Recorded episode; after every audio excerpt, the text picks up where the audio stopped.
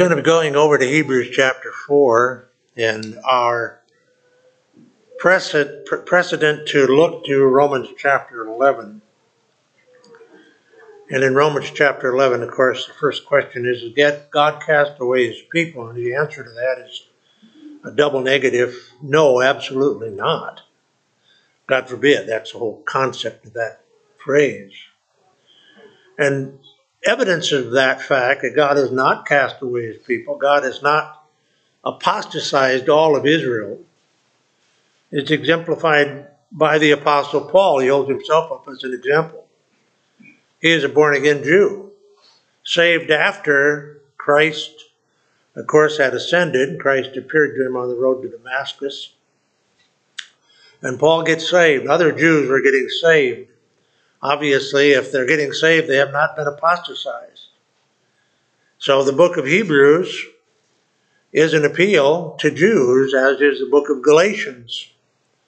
Used today, texts primarily are used against replacement theology, or what is known as liturgical Christianity, uh, who believe that there is a aspect of the Mosaic covenant that still is in place.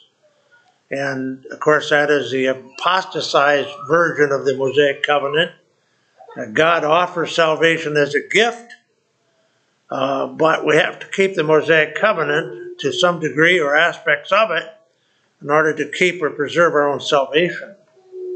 So God does some, we do some other things, and of course, that is the vast majority of, of liturgical Christianity believe that.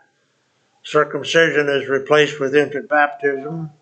Uh, the priesthood of Israel is replaced with a clergyman uh, in the church, a priest or the pastor of a church. That's false. Uh, the nation of Israel is replaced with the church. That's false. And on and on. The liturgical calendar of Judaism is replaced with the liturgical calendar or the liturgy calendar of Christianity. And uh, none of this is true, none of this is biblical, but it does show that God is still trying to reach uh, those people with the gospel of Jesus Christ. So simply because they are in churches or religions that practice these things, even Judaism, God is still seeking to bring them to Christ and to draw them to the Lord Jesus Christ. So Hebrews chapter four and God's long suffering uh, with the long, with the vacillating uh, Jews here, vacillating Jews, is the subject of the text. They were being persuaded. Now it's 60, 30 some years after the crucifixion of Christ, and many of the Jews are being persuaded. They're Christians, but they're being persuaded to return back to the temple, the Old Testament priesthood the Jewish holy days uh, and these practices uh, and to abandon the church. That's really the substance of why the book of Hebrews says, Forsaking not the assembling of yourself together as a manner of some is, even more so as we see the day of Christ approaching. Don't abandon the church, but stay faithful to the church and the new covenant. The church, new covenant are synonymous. Israel, Mosaic covenant are synonymous. But we're no longer under the Mosaic covenant, we're under the new covenant because we are the church. we're not Israel. So there's probably no better place in the Word of God than Hebrews chapter 4 to see the practical application of the dynamic of God's grace regarding the issue of faith through the workings of the Spirit from and through the inspired Word. The very existence of the epistles to the Hebrews and Galatians reveals God's long suffering grace in his continuing appeal to Jews and their misconceptions of contradicting justification purely as a gift of grace. We find it in the book of Galatians, we find it in the book of Hebrews. Don't go back there. That's incompletion. You go back there, you're denying your faith in completion. Therefore, by the very fact that that is the direction that you are moving, uh, shows that you are not saved people. It's a hypothetical. So, this constant appeal to Jews reveals the fact that God has not given away or cast away his people. Romans 11 1. Well, we're laying the foundation for that before we come into chapter 11. I think next week we'll give you an outline of Romans chapter 11. But faith alone is a contradiction against what the priesthood of Israel was falsely teaching regarding the Mosaic covenant. Practically every local church in our community who holds to a variation of, of uh, covenant theology or replacement theology is doing exactly the same thing. And they are teaching that faith alone is a contradiction against what they believe. Otherwise, it's faith, grace plus works. Not grace alone, faith alone. So, this appeal to return to the Mosaic covenant by the Judaizers within professing Christianity continued into the church age, threatening the truths of completeness and the once for all new covenant blood sacrifice of Jesus Christ, which we have established in Hebrews chapter 10, verse 10, 10, verse 12, 10 verse 14, concluding in Romans chapter 10 verse 18, where the remission of sins is, there is no more offering for sins. Now we have that same truth taught in Galatians, uh, Uh, excuse me, Colossians chapter 2 verse 10, where it says there what? We are complete in Jesus Christ. Just as Hebrews chapter 10, verse 10, 12, 14, and 18 talks about the one offering of Jesus Christ, which has perfected us forever unto the day of redemption. That's perfect positional sanctification in Jesus Christ, which is the outcome of justification by grace through faith. If you have been given the righteousness of Christ and your salvation is dependent upon that righteousness, not your own, then you are perfectly positionally sanctified in Jesus Christ. Romans chapter 5, verses 1 and 2. So, this appeal to return to the Mosaic covenant by the Judaizers threatened the very truths of this completeness. And the constant appeal to the Jews to persuade them of the superiority of the completeness of the new covenant reveals God had not cast away his people, he had not apostatized them and would continue to draw them to faith alone in Christ alone. Now, very early in the book of Acts, we can see that the majority of the beginnings of Christianity were Jewish. Jesus is a, a Jew. Almost all the apostles, some believe Matthew too could have been a Jew, but almost all of them, if not all of them, were Jews. Now, certainly, we can see on the day of Pentecost, the thousands that were saved that day were Jews. Later on, in what we would call the second event, the second great uh, evangelistic event, the, the thousands that got saved then were primarily Jews. Those Jews were scattered. It's called the diaspora, the dispersion. By persecution, they went into all the world. And they were the seed families by which, when the Apostle Paul went into those areas, where did he find those Jews? In the synagogues. And from them started churches. They left the synagogue and became local churches.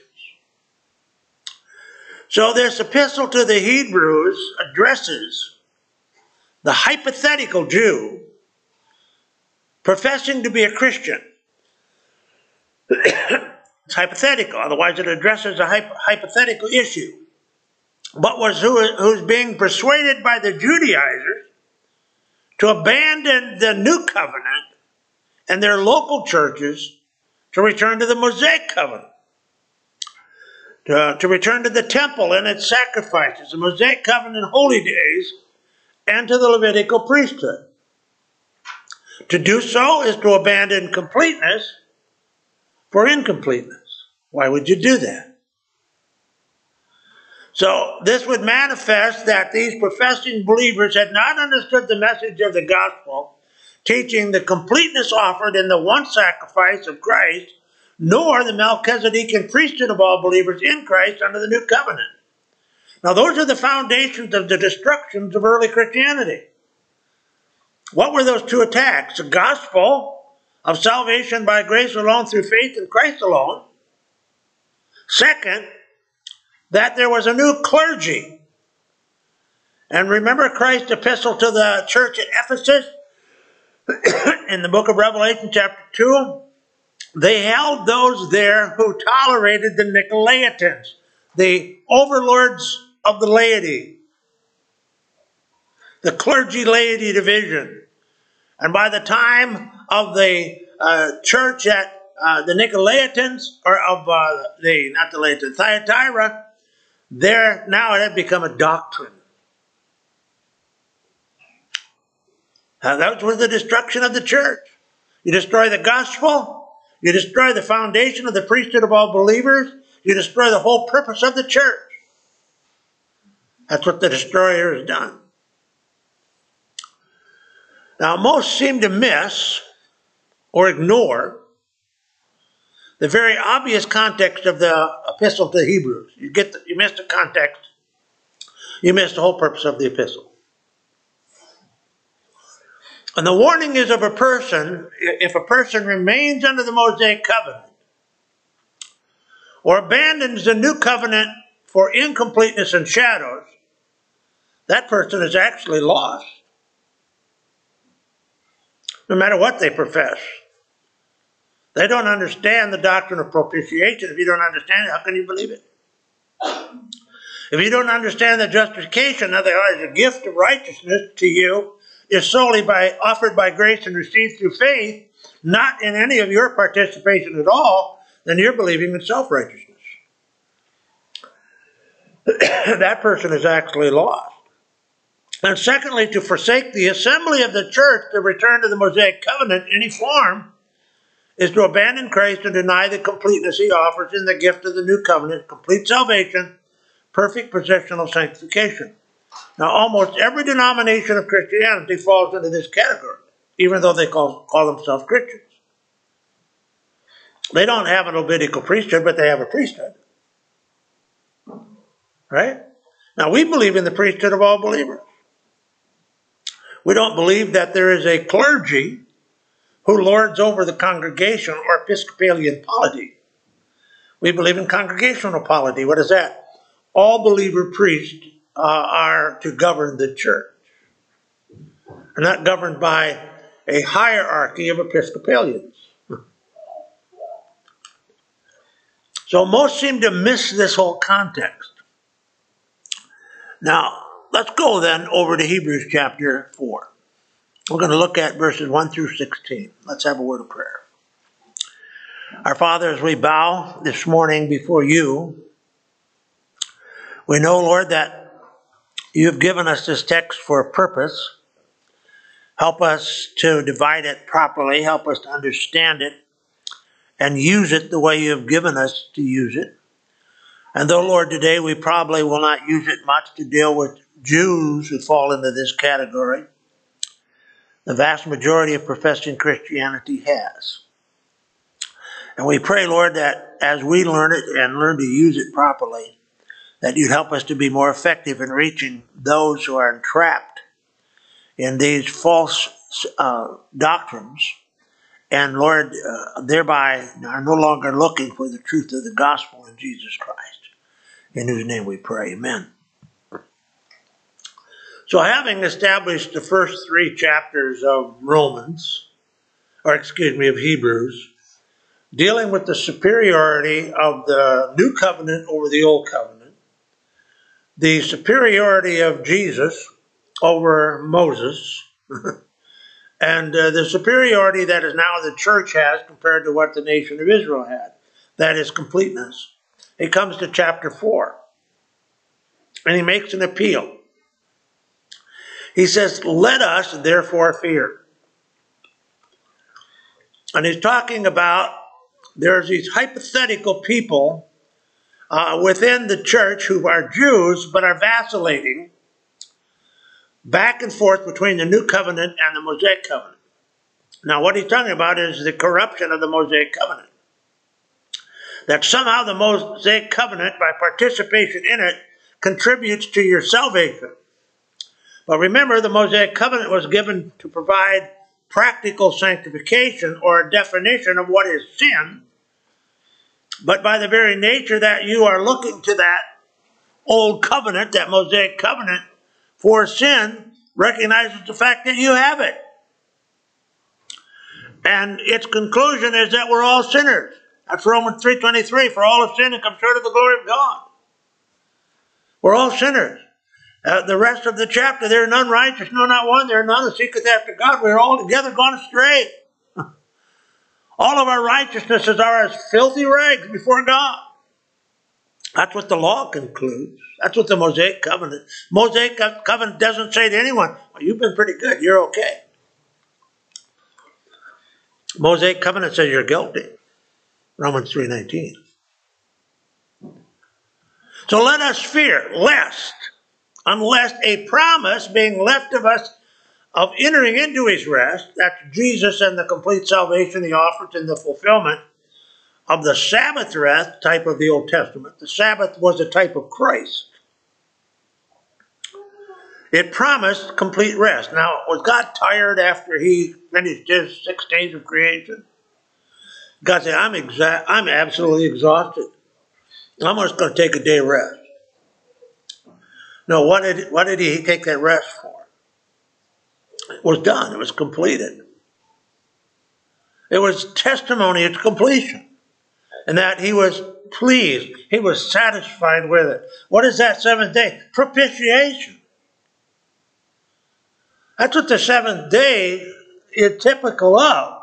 That you could enter into the rest of God's propitiation. He was satisfied with the sacrifice that offered of the lamb slain from the foundation of the world. Revelation 13 8.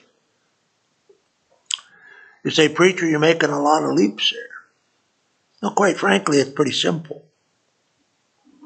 This is exactly what Hebrews chapter 4 is talking about. Jesus and the complete salvation he offers in the fulfillment of the Sabbath rest type. Jesus is the Sabbath. And when you enter into Jesus, you've entered into that rest. Because why? It's complete.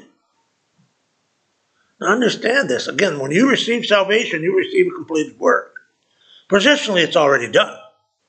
Oh, yes, there are some things that still have to be done. We still have the redemption of the body. We still have the creation of the new heaven and earth. They're not done yet, actually, but as far as God's concerned, they're done. Because they're based upon the immutability of his promise. So he says, uh, lest, uh, lest left uh, of us entering into rest, and uh, any of you should seem to what? Come short of it. Now, I've said this many times before, but I used to run the mile in high school. And we'd run around that 220, 440, I guess it was, uh, track. We'd run around that four times. And uh, the goal was to cross that finish line four times. But you only completed the race when you crossed it the fourth time, not the third time, not the second, not the first one. Four times around that circle or that oval, you completed the race. and so he's saying here, you come short of crossing over the finish line. Now, what is that? That's putting your faith in Christ. As soon as you have put your faith in Jesus Christ and trusted in what He has done for you, as far as God is concerned, you've already crossed the finish line. Everything is complete. Now you're still at the beginning of that finish line. You're sitting there waiting for the started gun to fire.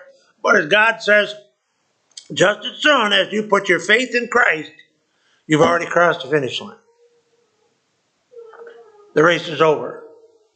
You are complete in Jesus Christ, Colossians chapter 2, verse 10. Verse 2. For unto us was the gospel preached. Now he's talking about Jews, as well as unto them, Gentiles. But the word preached did not profit them, not being mixed, not being united with by faith. Now, there were some Jews that came out of Egypt who were a mixed multitude. So they were part Egyptian. Some of them were Jewish people who had been corrupted. Um, there were individuals, women who were Egyptian, were married by Jewish men, or or uh, Jewish uh, Egyptian men who had taken Jewish wives. They came out, it was a mixed multitude. And some of those who came out out of that text here would have been equivalent to Gentiles. And uh, it says, For unto us was the gospel preached as well unto them. But the word preached did not profit them, not being mixed, not be, being intermingled with faith, or by faith. in them that heard the hearing of the word of God's promise.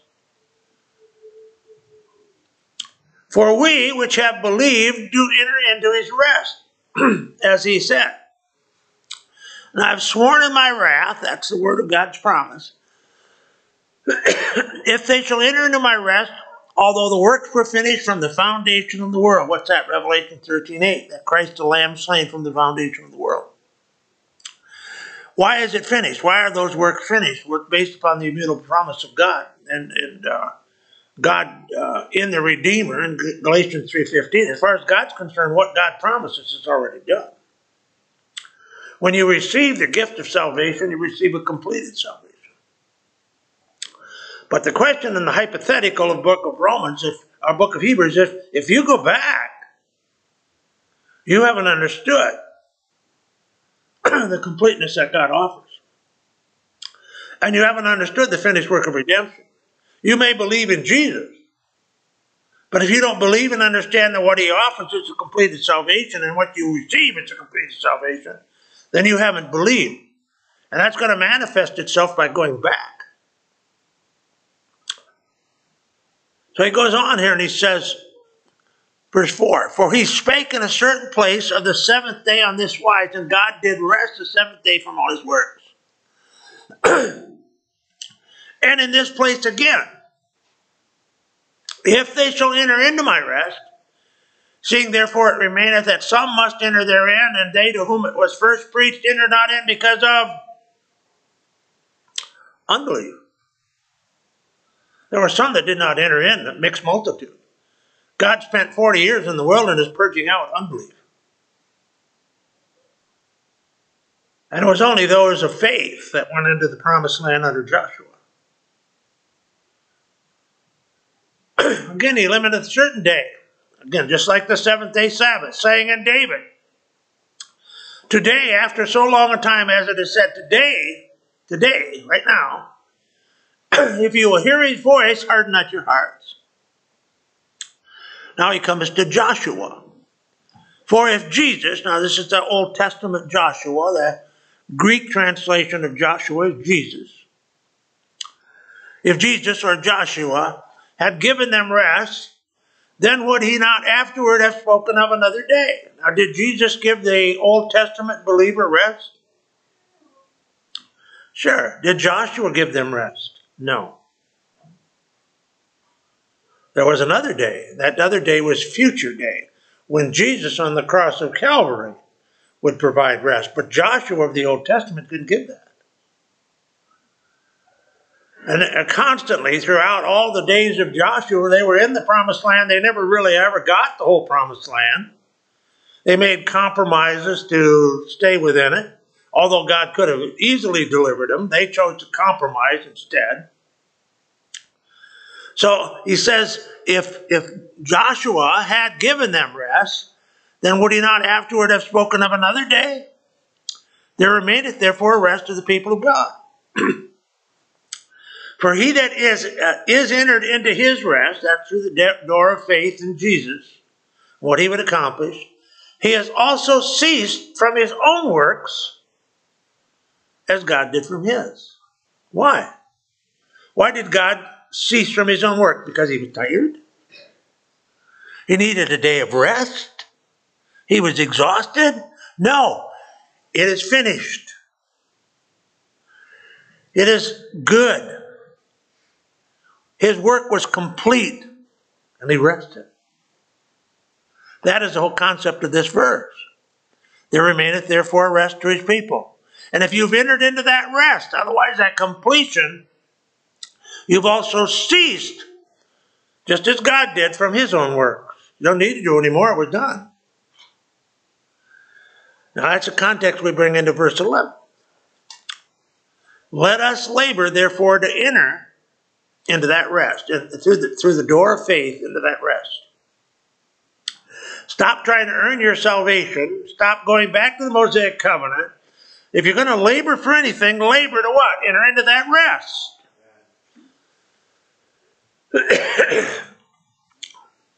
Lest any man what? Fall after the same example of unbelief. What was the unbelief? Kadesh Barnea? When God sent the spies into the land? Two came back with a good report, ten came back with a, what was it? An unfaithful report, a false report. We can't do it. They're giants here. They're too big for us. Two came back and said, Nothing's too big for our God. We can do this. This isn't this is no big deal. If God goes before us, there's no problem here at all.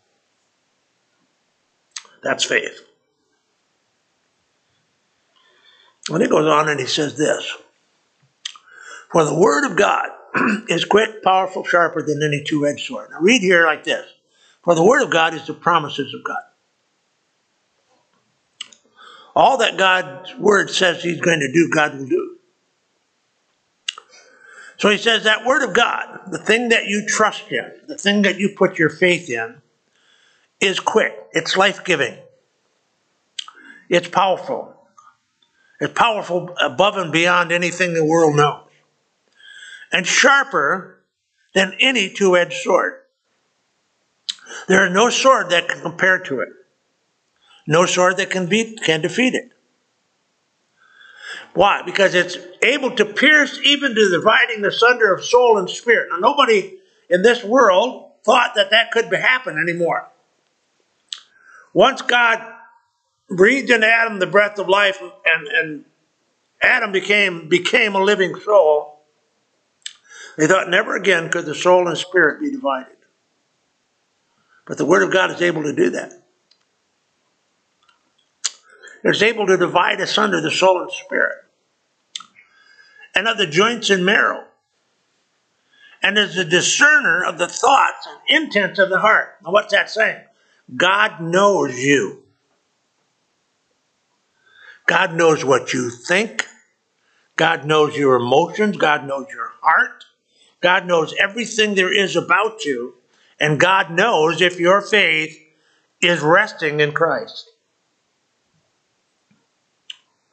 It's not, you're not going to deceive God. You can deceive everybody else by looking good, smelling good, and acting good, but you're not going to deceive God. He knows what your faith is. That's what the Word of God teaches us.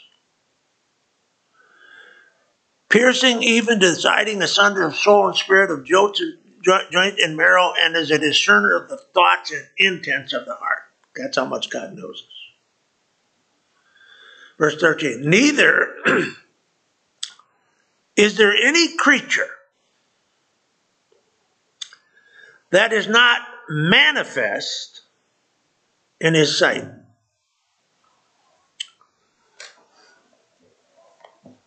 I open up the book and I read it and I see the heart and mind of God.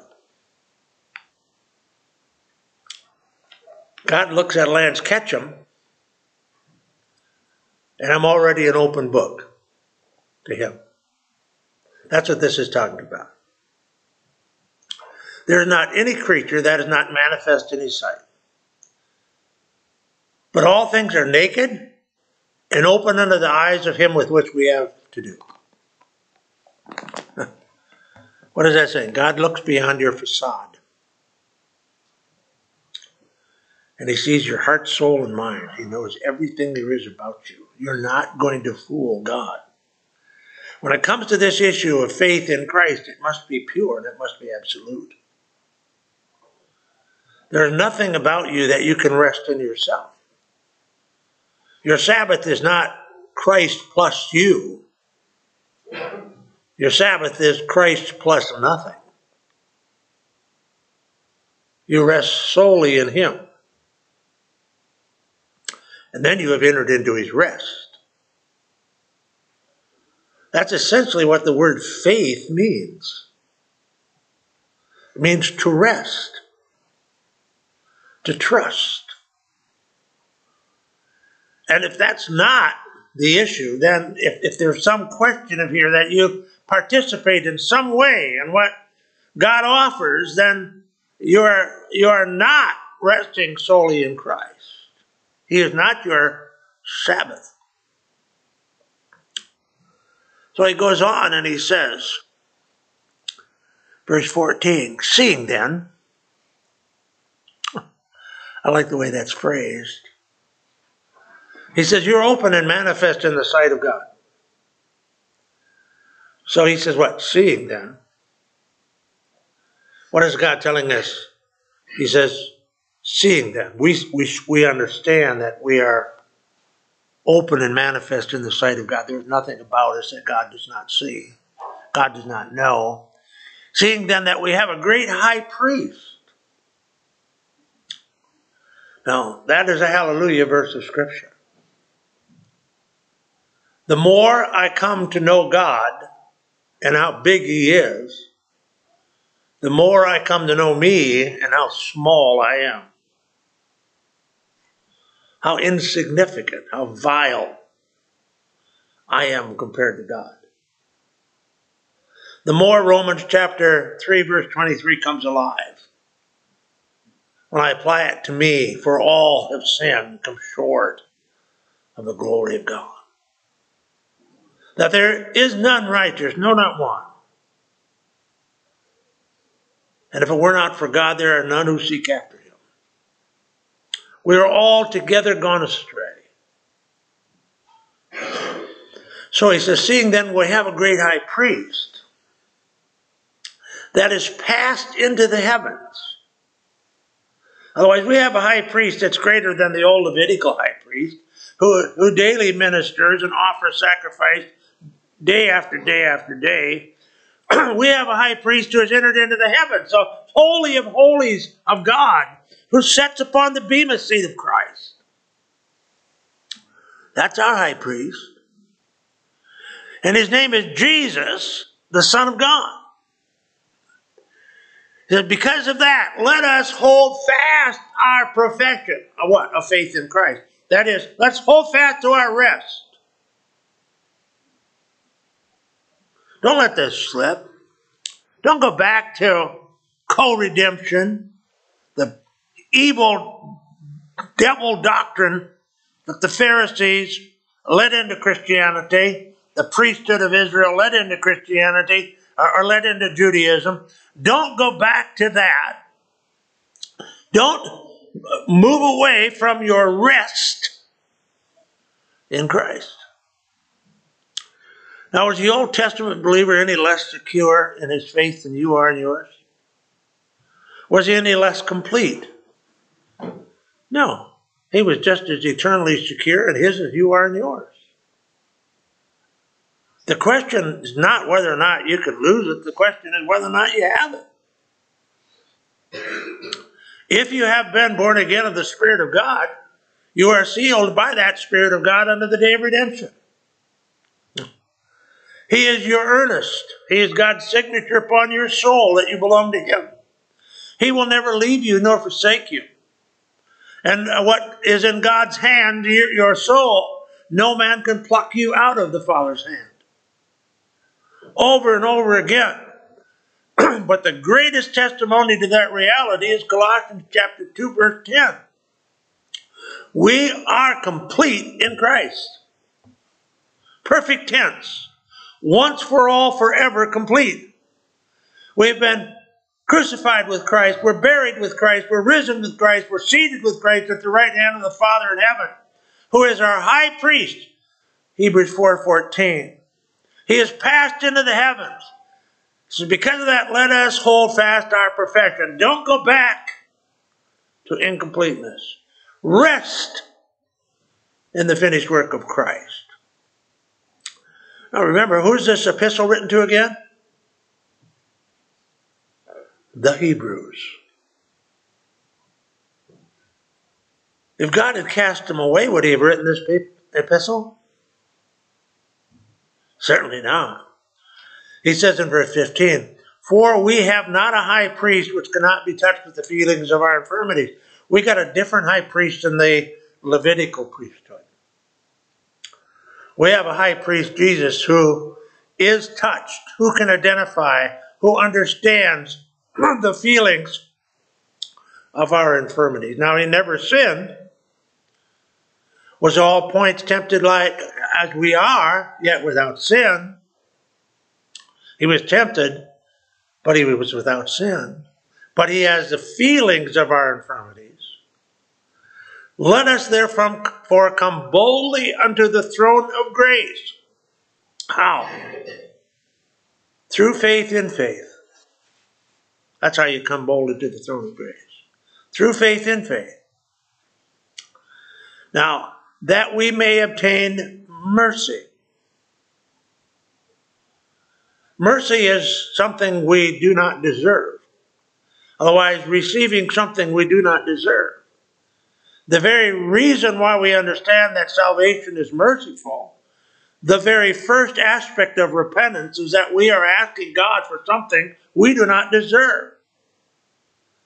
If you are believing that you have done some things where you become a participant in your own salvation, you are saying to God, I deserve salvation.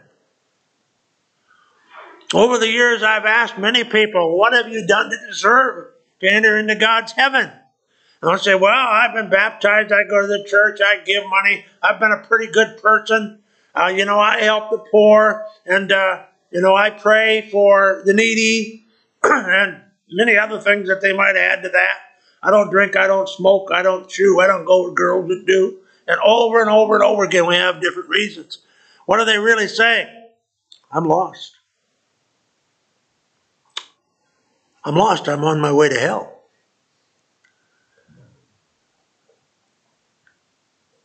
He says here to them, Let us therefore come boldly unto the throne of grace, that we may obtain mercy, otherwise, what we don't deserve. The first operation of repentance is to realize that salvation is a gift that you don't deserve. You deserve judgment, you deserve hell. You deserve nothing from God.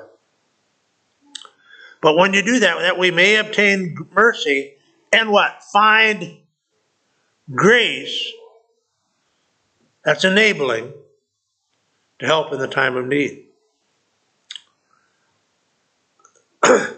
the Jamieson Fausset Brown commentary, I'm going to give you a quote from him.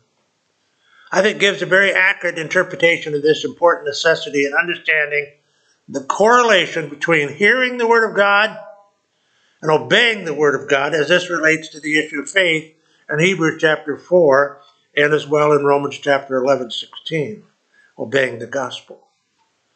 So this distinction is consistent with our understanding of hearing in the Old Testament. If a person believes in God and believes that the message he hears is from God, that's faith. And then faith presume, presumes obedience to what the Word of God says, or that professed faith is not real. Otherwise, if I believe that God has given me a book and has given me instructions of how He wants me to live, and I say I believe the book, I believe it's the Word of God, and then I don't try to live according to the Word of God, that's equal unbelief. That's the whole argument of the book of Hebrews. Here's what the Jamieson Fausset Brown commentary says Gospel preached unto them in type the earthly Canaan, wherein then they failed to realize perfect rest, suggesting to them that they should look beyond to the heavenly land of rest to which faith is the avenue, and from which unbelief excludes as it did from the earthly Canaan. The word preached, literally, the word of hearing, the word heard by them, not being mixed with faith in them that heard. So the Syriac and the Old Latin version, these are old translations of the Bible that preclude, uh, uh, you know, even older than what some of the oldest manuscripts that we have, uh, who align with the received text of the Bible, uh, older than any manuscripts.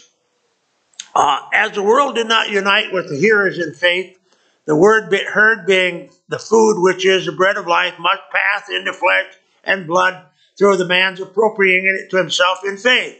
Hearing alone is as of little value as undigested food in a bad stomach.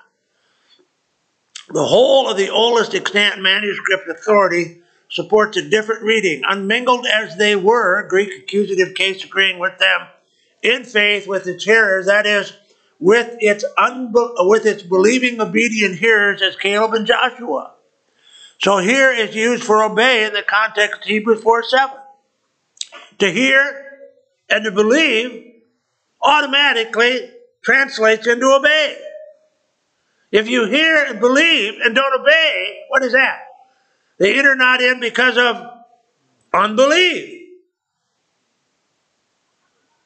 So today, if we will hear his voice, the disobedient, instead of being blended in the same body, separated themselves as, a, as Korah, the false priest, a tacit reproof to like separatists from the Christian assembling together. These what these Jews were about to do. They were about to disassemble from the Christian assembly to go back to the Mosaic covenant and the Old Testament assembly or the synagogue.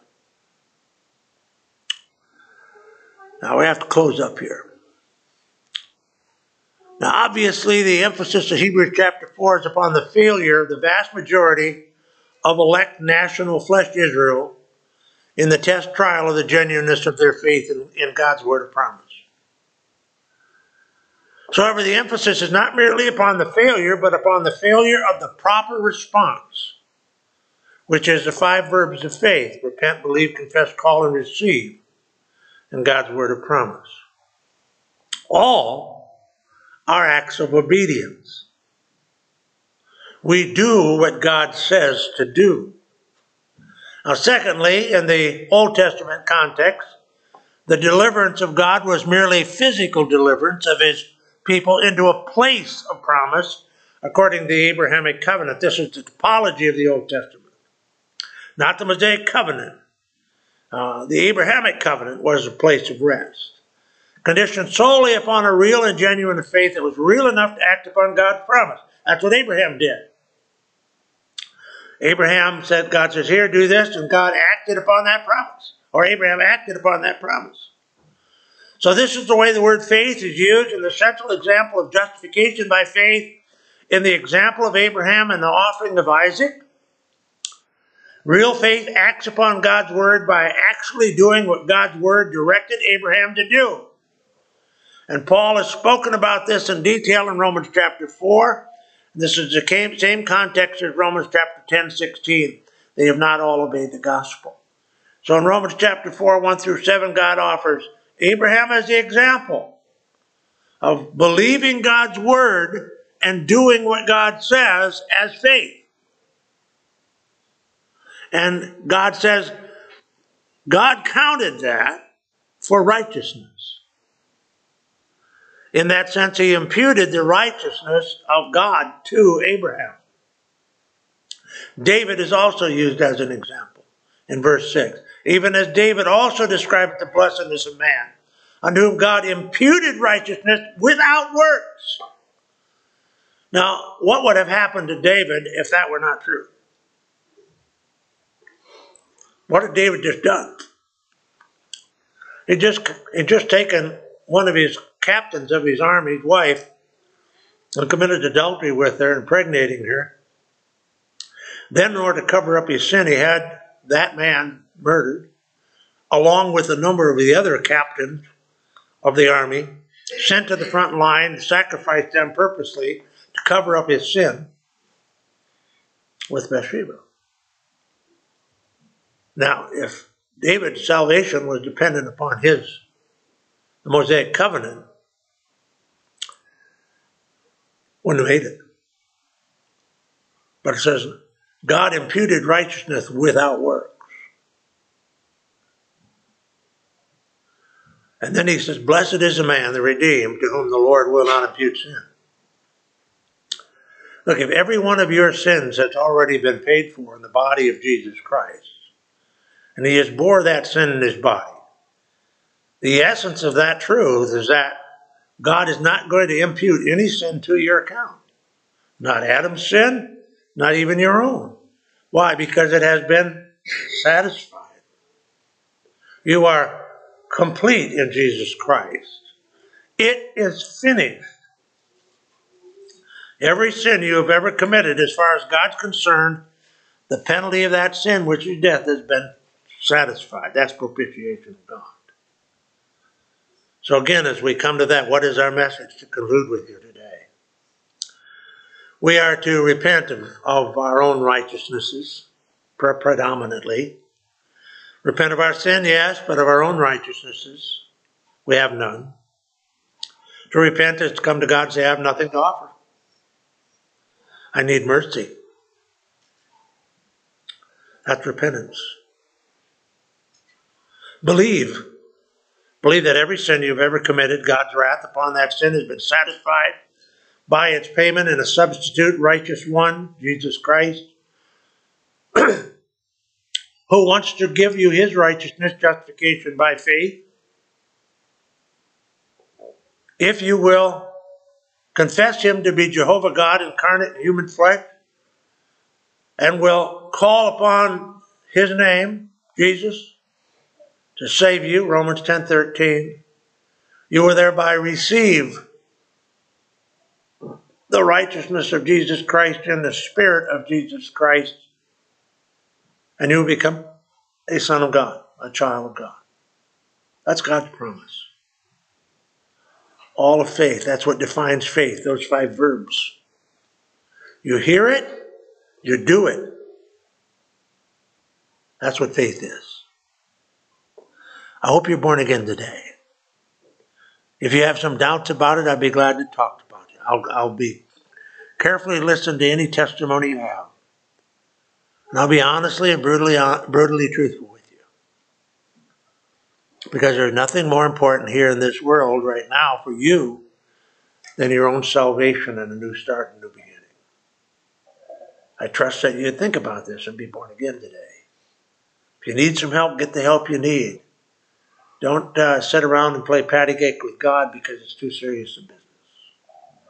Our Father, as we close this time together this morning, we're thankful for the great truths of your long suffering with the nation of Israel, and even with those children of Israel who vacillated at the uh, introduction of Judaism into Christianity. We pray for the many today within Christianity who do the same thing in their liturgical Christianity, who just replace all of these things with other nonsense. We pray today that you'd bless and use this time. In Jesus' name, amen.